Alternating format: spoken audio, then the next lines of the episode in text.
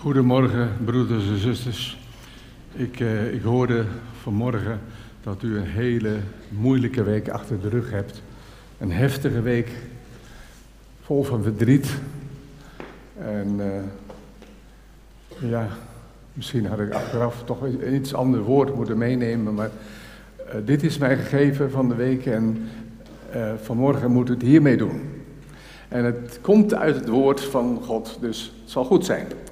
We lezen met elkaar Handelingen 12. Handelingen 12, vers 1 tot 19.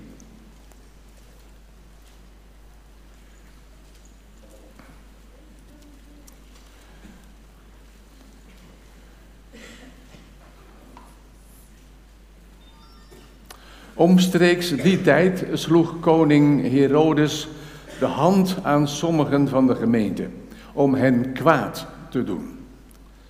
En hij doodde Jacobus, de broer van Johannes, met het zwaard. En toen hij zag dat het de Joden welgevallig was, ging hij verder door ook Petrus te grijpen. Het waren de dagen van de ongezuurde broden. En toen hij ook die gegrepen had, zette hij hem in de gevangenis en gaf hem over aan vier wachten, elk bestaande uit vier soldaten, om hem te bewaken, omdat hij hem na het paascha wilde voorleiden aan het volk. Petrus werd dus in de gevangenis bewaakt, maar door de gemeente werd voortdurend voor hem tot God gebeden. Toen Herodes hem zou voorleiden, sliep Petrus die nacht tussen twee soldaten, geboeid met twee ketenen en de bewakers voor de deur bewaakten de gevangenis. En zie, er stond een engel van de Heere en er scheen licht in het vertrek. En door Petrus in de zij te porren, wekte hij hem en zei, sta snel op. En zijn ketenen vielen van zijn handen af.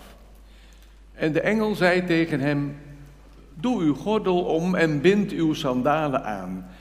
En hij deed dat. En hij zei tegen hem: Sla uw bovenkleed om en volg mij. En hij ging naar buiten en volgde hem. En hij wist niet dat het werkelijkheid was wat er door de engel plaatsvond, maar hij dacht dat hij een visioen zag. En toen zij langs de eerste en de tweede wacht gegaan waren, kwamen ze bij de ijzeren poort die naar de stad leidt.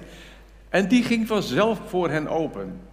En toen ze naar buiten waren gegaan, liepen zij één straat verder en meteen ging de engel van hen weg, van hen weg. En toen Petrus tot zichzelf gekomen was, zei hij: Nu weet ik werkelijk dat de Heer zijn engel uitgezonden heeft en mij verlost heeft uit de hand van Herodes en uit alles wat het Joodse volk verwachtte. En toen dit tot hem doorgedrongen was, ging hij naar het huis van Maria, de moeder van Johannes, die ook Marcus genoemd wordt, waar velen bijeen waren en baden. Toen Petrus aan de deur van de poort klopte, ging er een dienstmeisje naartoe om te luisteren van wie de naam Rode was, Roosje. En toen zij de stem van Petrus herkende, deed zij van blijdschap de poort niet open, maar ze rende naar binnen en berichtte dat Petrus voor de, voor de poort stond. En ze zeiden tegen haar, ach, ik ben buiten zinnen. Maar ze hield vol dat het zo was. Ze zeiden, ah, het is een engel. Maar Petrus bleef kloppen en toen ze open gedaan hadden, zagen ze hem en ze waren buiten zichzelf. En hij gebaarde hun met de hand dat zij zwijgen moesten. En hij vertelde hun hoe de Heere hem uit de gevangenis had geleid. En zei, vertel dit aan Jacobus en de broeders. En hij ging naar buiten en reisde naar een andere plaats. Toen het dag was geworden, was er geen geringe opschudding onder de soldaten over wat er met Petrus gebeurd kon zijn. En nadat Herodes hem gezocht had, maar niet had gevonden, ondervroeg hij de bewakers en gaf bevel hen weg te leiden. En hij vertrok van Judea naar Caesarea en bleef daar.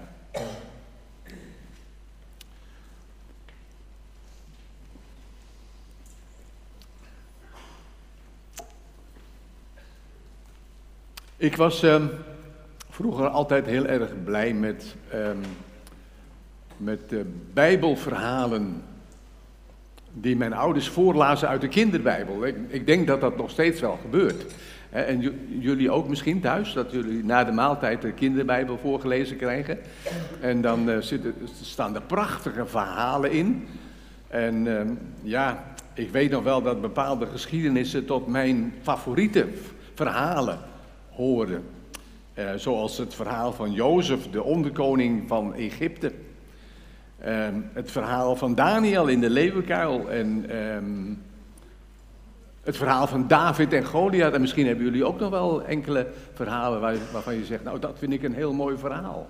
Een mooi verhaal uit het Oude Testament. En misschien ook wel mooie verhalen uit het Nieuwe Testament. Vanmorgen hebben wij zo'n verhaal uit het Nieuwe Testament gelezen. Een verhaal, ja, daar kun je toch blij van worden. De bevrijding van Petrus uit de gevangenis. En ik herinner me nog dat ik toen dat verhaal van Petrus en de bevrijding uit de gevangenis heb gehoord. En dat, eh, ja, dat ik het geweldig vond dat koning Herodes door God een hak werd gezet.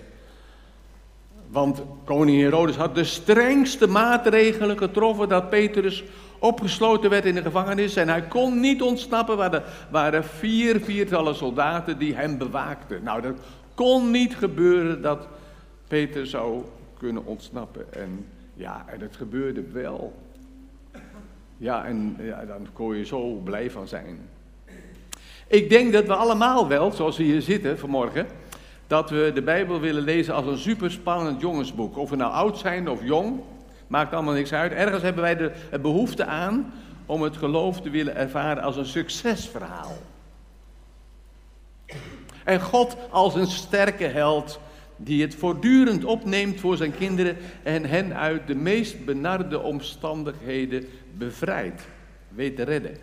Dat is een God waar je wat aan hebt. Dat is een God waar je mee voor de dag kunt komen. Dat is een God waar je zonder je te generen op verjaardagsvisites over kunt praten. Dat is een God die wat voorstelt. Want die, ja, die laat prachtige dingen zien. Die laat zijn macht zien. En dat, ja, dat is ook duidelijk in het verhaal van Petrus in de gevangenis. God is geen slapjanus die van alles en nog wat met zijn kinderen laat gebeuren. Nee, God treedt op. Hij doet wat. Ja, en we hebben ook een lied in de bundel. En dat lied kennen we allemaal, hè, de opwekkingsbundel. Getrouw is God, zijn plannen falen niet. En er staat ook zo'n mooie regel: een sterke hand die nooit heeft misgetast, blijft met het heilig zwaard des geestes strijden. En de adem zijner lippen overmand de tegenstand. Nou, dat zijn ja, krachtige woorden, martiale woorden die, die, die een hart onder de riem steken, die vertrouwen geven.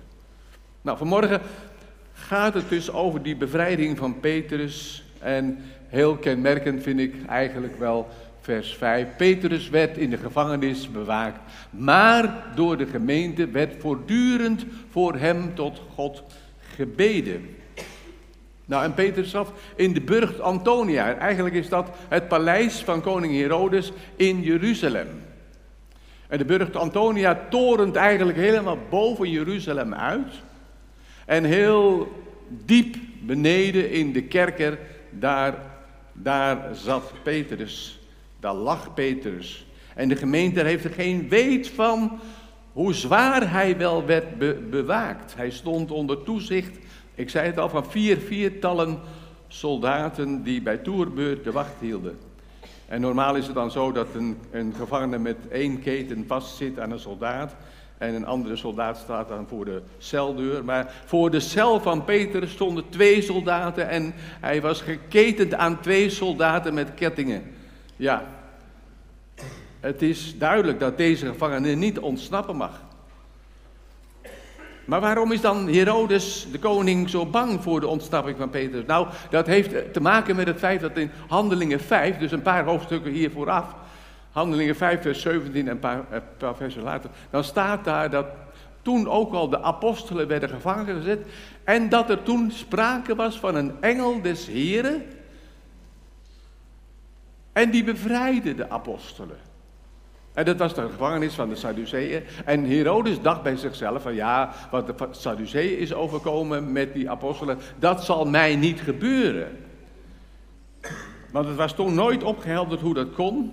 Maar ja, je weet nooit met die vreemde secte van Jezus van Nazareth.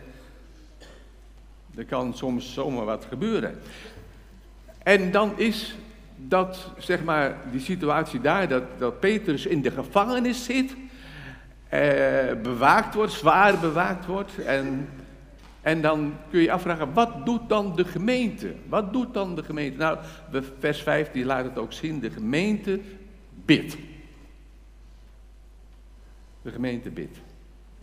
Nee, ze zijn niet compleet helemaal radeloos en vertwijfeld. Nee, zij, zij vouwen de handen, ze buigen de knieën. Ze grijpen naar het wapen van de machtelozen. De gemeente gaat dus op de knieën. En we weten niet wat de gemeente gebeden. Ze hebben voor Petrus gebeden.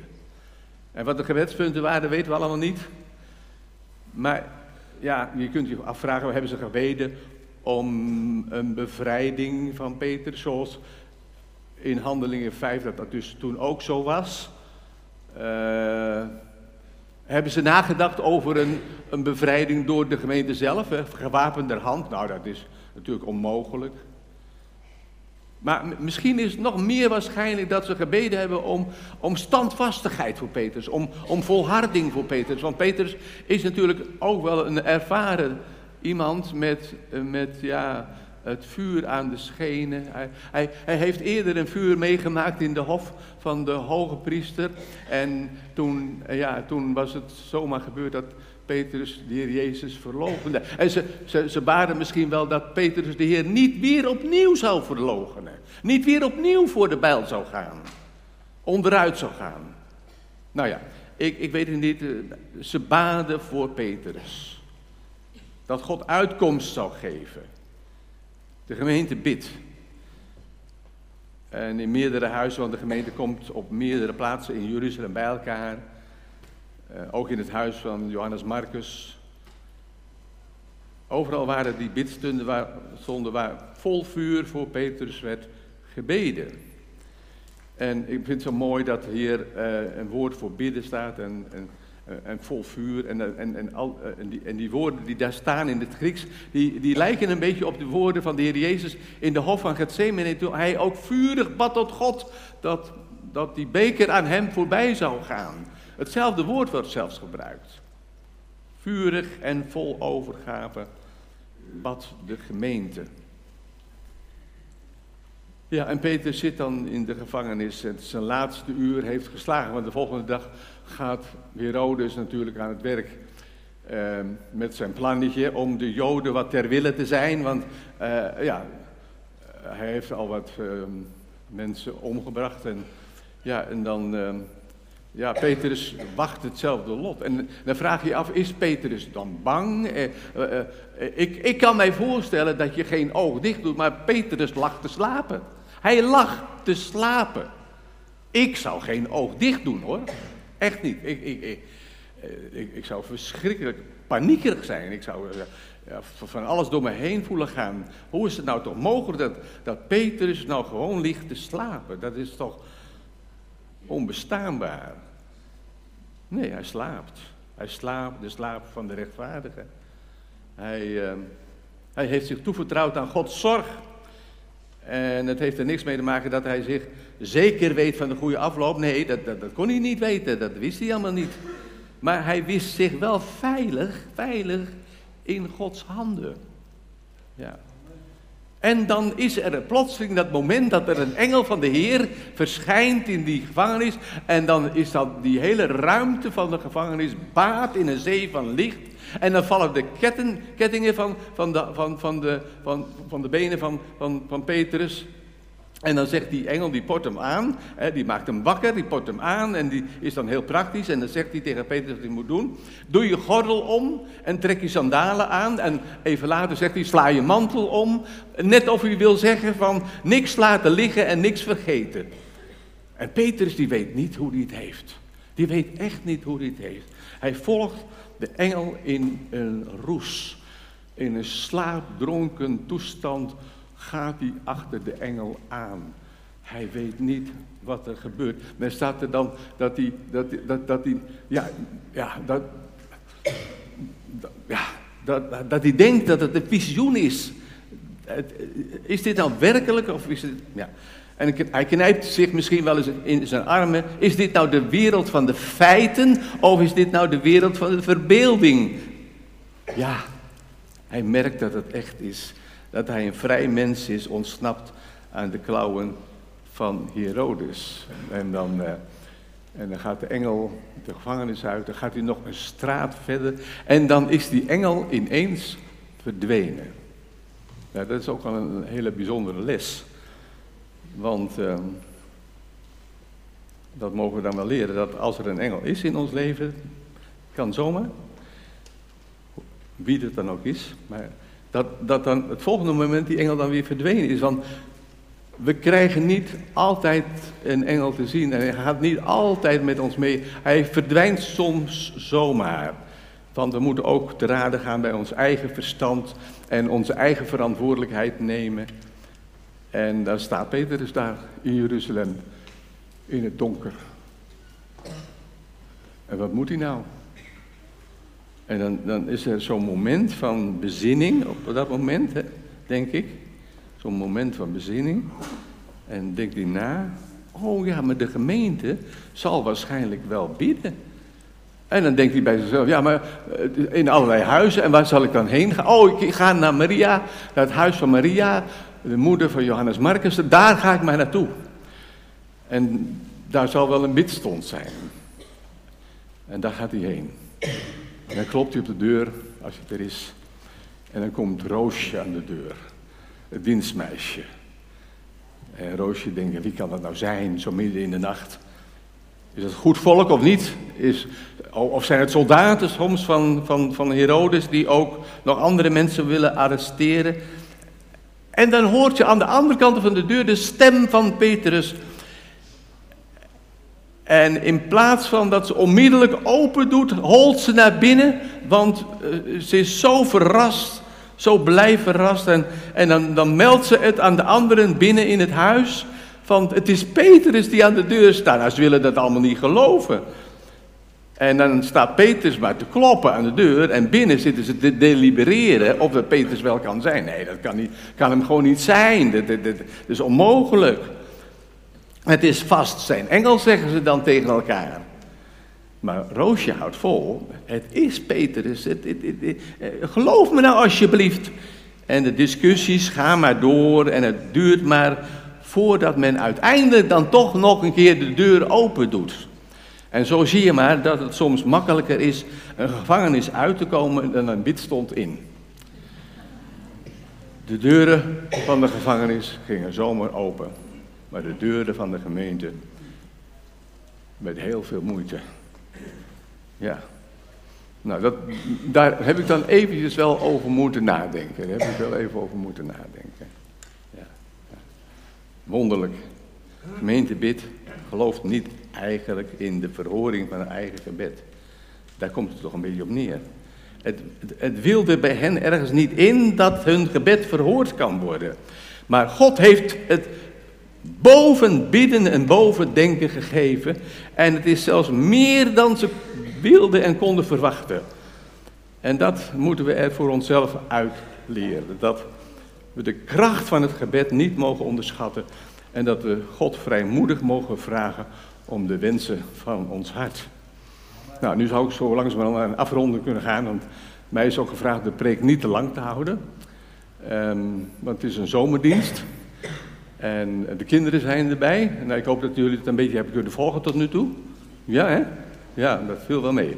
Maar ja, dan heb ik toch nog een, moeilijk puntje hoor. Ik heb nog een beetje een moeilijk puntje. Want uh, um, ja, ik, ik, kan natuurlijk hier stoppen. Ik kan hier stoppen en dan gaan we gauw aan de koffie. En dan gaan we weer naar huis. Ja. En toch, toch, toch doe ik dat niet. Want ik wil wel even iets naar voren brengen. Ik had het in het begin even over de kinderbijbel. En in de kinderbijbel staat dit verhaal wel. Hè? Het verhaal van Petrus, de bevrijding van Petrus. Het staat in de, in de kinderbijbel, staat er prachtig verteld. Maar er staat iets in de kinderbijbel Meestal niet. Wat staat er in de kinderbijbel meestal niet? Nou, het feit dat het begint, het verhaal begint, dat, nou, dat, ik lees het dan maar even, omstreeks die tijd sloeg koning Herodes de hand aan sommigen van de gemeente om hen kwaad te doen. En dan komt het, en hij doodde Jacobus, de broer van Johannes, met het zwaard. Daar begint dat verhaal dus mee. Dus het verhaal begint met het ombrengen van Jacobus. Ja, Herodes wist namelijk dat, dat, dat de, de, de, de Joden in Jeruzalem, die niet van de gemeente waren, die, die eigenlijk de Jezus aan het kruis hebben gebracht, dat die eh, ook een gruwelijke hekel hadden aan al die, al die volgelingen van Jezus. En omdat, ja, omdat hij hen een plezier wilde doen, heeft hij Jacobus laten ombrengen. Jacobus was een van de leiders van de gemeente.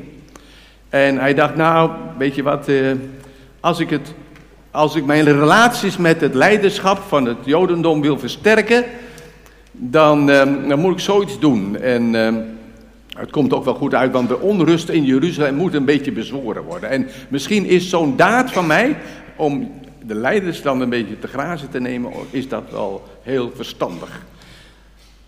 Maar als wij nou zo'n verhaal lezen, hè, en ik zeg nogmaals, hè, dat het verhaal van, van Jacobus dat hij vermoord is, staat dus niet in de kinderbijbel. In de meeste. Daar moet ik wel bij zeggen. Maar dat maakt het voor ons ook wel heel erg moeilijk. Waarom, waarom begint dat mooie verhaal over de bevrijding van Petrus nou met zoiets naargeestigs en deprimerends als, ehm, als de dood van Jacobus? Nou, ik kan me wel voorstellen dat het niet in de kinderbijbels voorkomt, want je wilt de kinderen daar niet mee belasten. Maar voor ons, volwassenen, andere mensen hier in de zaal, um, levert er toch wel een probleem op. Want ja, weet je, we, we, willen zo graag dat God een God is van, van, van het tonen van zijn macht. En dan is daar ineens zo'n zo'n dissonant. Om even duidelijk te maken wie, wie deze Jacobus is. Een paar dingen. Jacobus hoorde tot de meest intieme discipelen van de Heer Jezus. Petrus was er Johannes was er en Jacobus. Die drie. En die drie waren ook aanwezig bij um, de verheerlijking op de berg. En Peter zei toen nog van, ik ga, ik ga tenten maken. Eén voor Mozes, één voor Elia en één voor u, Heer Jezus. Nou, hij was heel praktisch natuurlijk, maar Jacobus was er ook bij. Jacobus was erbij toen het dochtertje van Jairus werd, werd genezen en opgewekt. En um, ja, hij behoorde tot de inner circle, tot, tot de binnenste kring van Jezus' discipelen.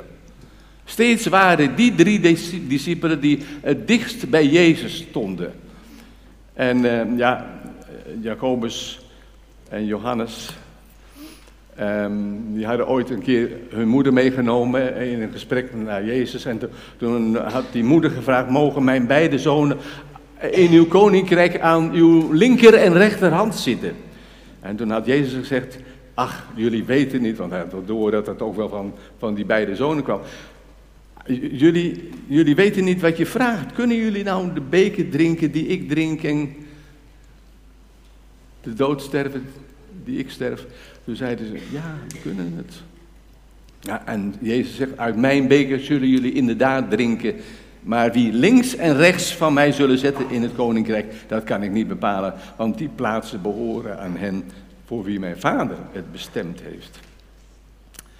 Nou, voor Jacobus is het dus werkelijkheid geworden. Hij heeft de beker gedronken. De beker van lijden en sterven. Ja. Blijft voor ons een moeilijke vraag. En moeilijk te begrijpen. Waarom is er dan geen engel geweest om de dood van Jacobus te voorkomen. Waarom werd Jacobus omgebracht en kon Petrus ongedeerd de gevangenis verlaten? Houdt God er dan lievelingetjes op na? Heeft God dan voorkeuren? Kon Petrus dan zomaar bevrijd worden en, en, en, en Jacobus helemaal niet? Waarom toch dat lelijke begin van dit verhaal? Het is toch een smet op ons beeld van God. Een God van wie we hopen en verwachten eigenlijk ook dat ja, hij zich toont als een machtige God. Ja. Nou, blijven losse eindjes aan dit verhaal. Eigenlijk hadden we zo graag er een modelverhaal van willen maken. Uh, maar nu zitten er al meteen rafelrandjes aan. En dit verhaal kunnen we wel missen als kiespijn. Dan kunnen we geen goede sier maken op onze verjaardagsvisites. Als dan zo'n begin daar al aan vooraf gaat. Het is geen verhaal om mee te geuren. Het is geen succesverhaal. En het blijft een beetje in onze keel steken als een lastige graad.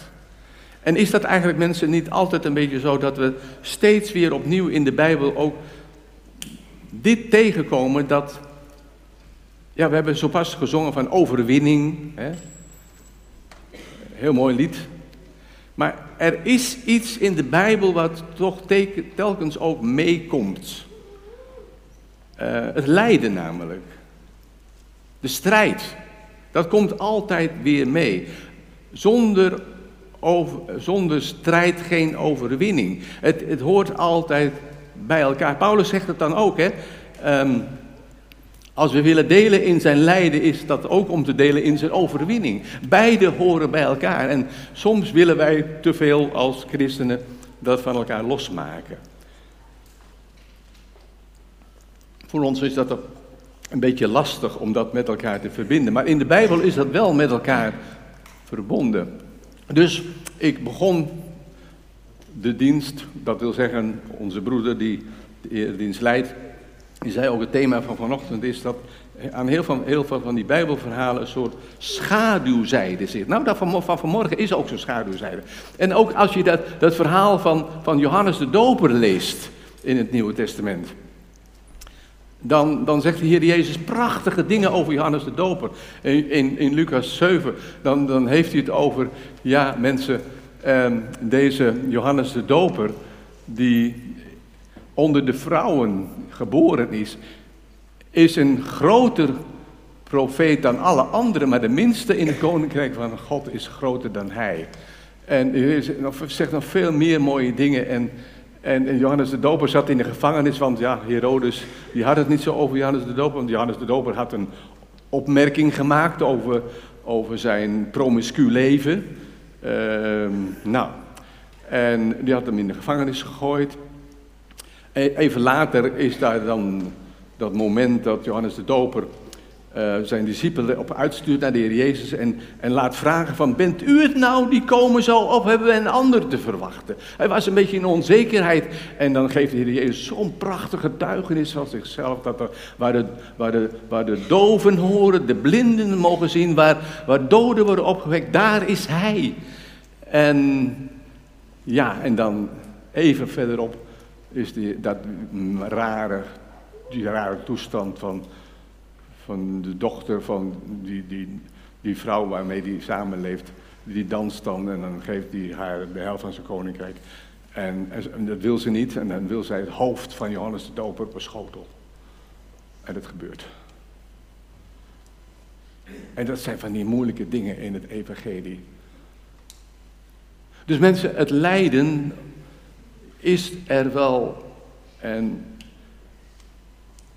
kunnen we niet ontkennen. Wij, wij zijn mensen, wij, wij willen het liefste natuurlijk zingen over die overwinning, natuurlijk. En uh, dat is ook waar, het is ook waar, maar het is niet los van het lijden. Um, ja, pas geleden zijn nog uh, een paar conferenties geweest in Ede, waar wij toen woonden. En die conferenties heten Er is meer. Dat waren de conferenties Er is meer. En eh, opmerkelijk dat dat uh, vooral PKN-mensen waren die daarheen gingen. Die nu wat meer openheid hebben naar de emotionele kant van het geloof. En dat is ook waar en goed. Maar de rationele kant van het geloof hoort er ook bij. Hè? Dat, het, dat, moet je ook vast willen houden. Um, nou goed, dat wil ik toch even gezegd hebben vanmorgen. Het is niet altijd zo dat het Ehm, het lijden ons ontgaat. In een zeker opzicht is dat ook zo met die broeder die omgekomen is op de motor. Het gebeurt allemaal wel. Gods kinderen zijn niet gevrijwaard van narigheden en ellende. Maar ze mogen wel rekenen op Gods trouw en liefde. En als het gaat om. Uh, er is meer, hè, dat is zo'n conferentie. Waar mensen worden uitgenodigd om ook naar voren te komen met hun kwalen. In, in mijn gemeente, in mijn pastorale praktijk, heb ik het meermalen meegemaakt dat we mensen hebben geholpen met de ziekenzalving. Want daar vroegen ze om. Hè, mag ik dat laten toepassen? Dat ik gezalfd word in de naam van de Heer? Nou, dat deden we ook. Dat deden we ook. We zeiden altijd bij van het is aan God dat er iets gebeurt. Ik, ik, heb, ik heb tot in mijn studie heb ik er nooit mee te maken gehad. En pas toen ik voorganger werd en in Hardelingen stond als voorganger, toen, uh, toen kwam ik in aanraking met uh, de anesthesist van het ziekenhuis, het streekziekenhuis van Hardelingen. Het bestaat nu niet meer, maar toen wel. En die anesthesist was christen en hij was, uh, hij was gereformeerd. En als hij mensen moest opereren, of zeg maar allerlei dingen moest toedienen voor de, verdoving, dan, dan bad hij eerst met de mensen. En, en dan soms, als mensen daarom vroegen, en hij bood het ook wel aan, dan mochten mensen ook de ziekenzalving ondergaan. En hij zei tegen mij, Ime, hij zei, er gebeurt altijd wat. Of er is kracht tot genezing, of er is kracht om te dragen, of er is kracht om te sterven. Die kracht van genezing, die heb ik één keer meegemaakt. In alle andere ongeveer 40 situaties niet. Maar ik heb wel altijd meegemaakt dat mensen kracht kregen om te dragen en om te sterven. Dus het doet wel wat. Het genereert wat in mensenlevens. Dus ja, we moeten het bij God laten. En we moeten oppassen om de soevereiniteit van God te overroelen met onze verwachtingen, onze gedachten, onze, onze wensen. En we moeten ons ook niet bezondigen aan claimgedrag. Ook al wens je iets heel vurig voor degene die het betreft.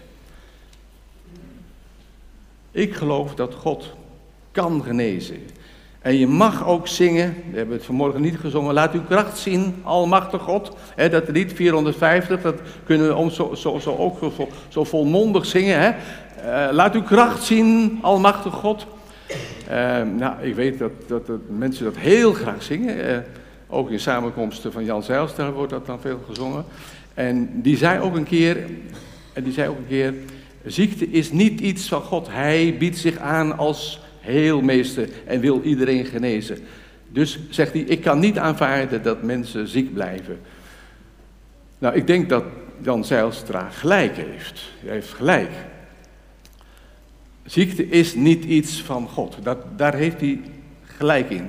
Althans, laat ik het zo zeggen, althans voor een deel. Want, ja, want God staat niet een wereld voor ogen waar zonde, ongerechtigheid en ziekte aanwezig zijn. Hij, hij, er staat hem niet een wereld van tranen en van dood voor ogen, maar een wereld die volmaakt is, die, die, die een herschapen wereld is. Een wereld zonder tranen, een wereld zonder smart. Maar die wereld is er nog niet. En Paulus zegt ergens, ja de wereld is nu nog onderworpen aan de vruchteloosheid. En zucht in al haar delen. Maar er komt een tijd dat deze gebroken wereld weer heel wordt. En dan wordt Gods macht ten volle zichtbaar. Dus over die overwinning mogen we gerust zingen. Maar bedenk er dan bij, dat is nog niet ten volle in vervulling gegaan. Ik meen te moeten zeggen dat God er geen lievelingetjes op nahoudt. Niemand heeft een streepje voor. Uh, sommigen worden van het zwaard gered, anderen worden door het zwaard gedood. Ja. Paulus zegt ergens, als wij leven of sterven, Wij zijn altijd van de Heer. Nou, Petrus mocht verder leven. Hij wist, ik ben van de Heer. Jacobus mocht niet verder leven. Maar hij wist, ik ben van de Heer. Niemand van ons, zegt Paulus, leeft voor zichzelf. Niemand van ons sterft voor zichzelf. Zolang wij leven, leven wij voor de Heer. En wanneer wij sterven, sterven wij voor Hem. Wij zijn altijd van de Heer. En er is een moment geweest dat in zijn leven het punt van de gebedsgenezing een rol speelde. Hij werd aangevochten, aangevallen door de Satan. Weet niet precies wat er speelde, maar er was sprake van de Satan die hem met vuisten sloeg. En er was sprake van een doorn in zijn vlees. wordt niet over gesproken wat er nou precies was, maar hij werd gehinderd in zijn bediening als evangelist. Het werd hem allemaal moeilijker gemaakt. En daarom bad hij vurig tot de Heer. Hij heeft het drie keer toe op verschillende momenten vurig gebeden. Heer, wilt u dat van me wegnemen, zodat ik ten volle eh, in het evangelie werkzaam kan zijn.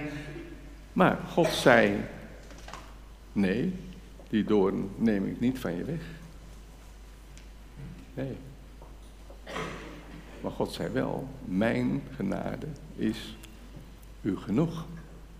Daar moest Paulus het mee doen. Dat heeft God in de plaats gegeven.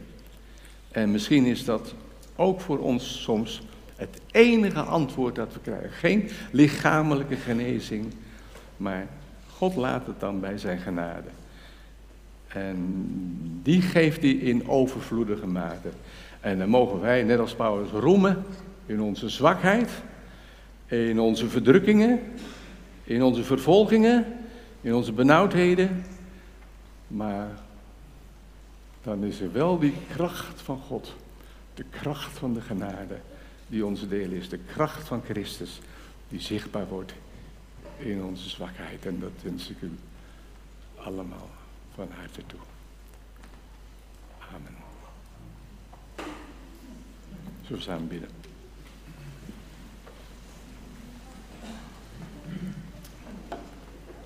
Heer, het thema van deze dienst, dat uh, kan wat vreemde gedachten bij ons oproepen, dat aan veel Bijbelverhalen toch ook een schaduwzijde vastzit. En vanmorgen hebben we dat met elkaar besproken in deze verkondiging.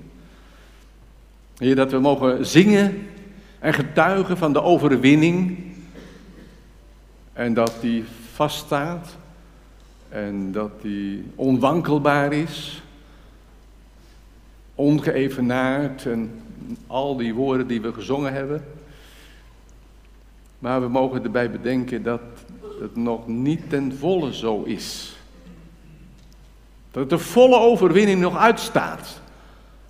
Nog wacht op de dag van Christus Jezus.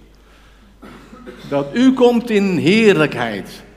En dat u alles recht zult maken. Dat u ja, waar nu nog tranen zijn, verdriet en smart en dood, dat u dat alles weg zult nemen.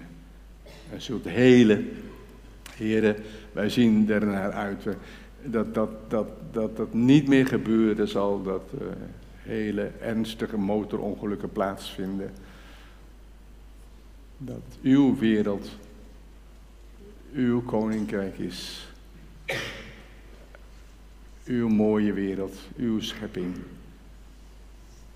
dat die heel is. Heer, daar kunnen we zo naar uitzien. Wil ons, als het gaat om ons persoonlijk leven, ook tevreden stellen met het antwoord, mijn genade is u genoeg. Als we wel gebeden hebben om genezing, wel gebeden hebben om allerlei dingen, maar het niet gekregen hebben, dat het antwoord aan Paulus ook voor ons goed en heilzaam zal zijn. Mijn genade is u genoeg. Heren, mag dat plaatsvinden in ons leven. En dat we dan roemen in onze zwakheid. We prijzen uw naam. Vader, Zoon en Geest.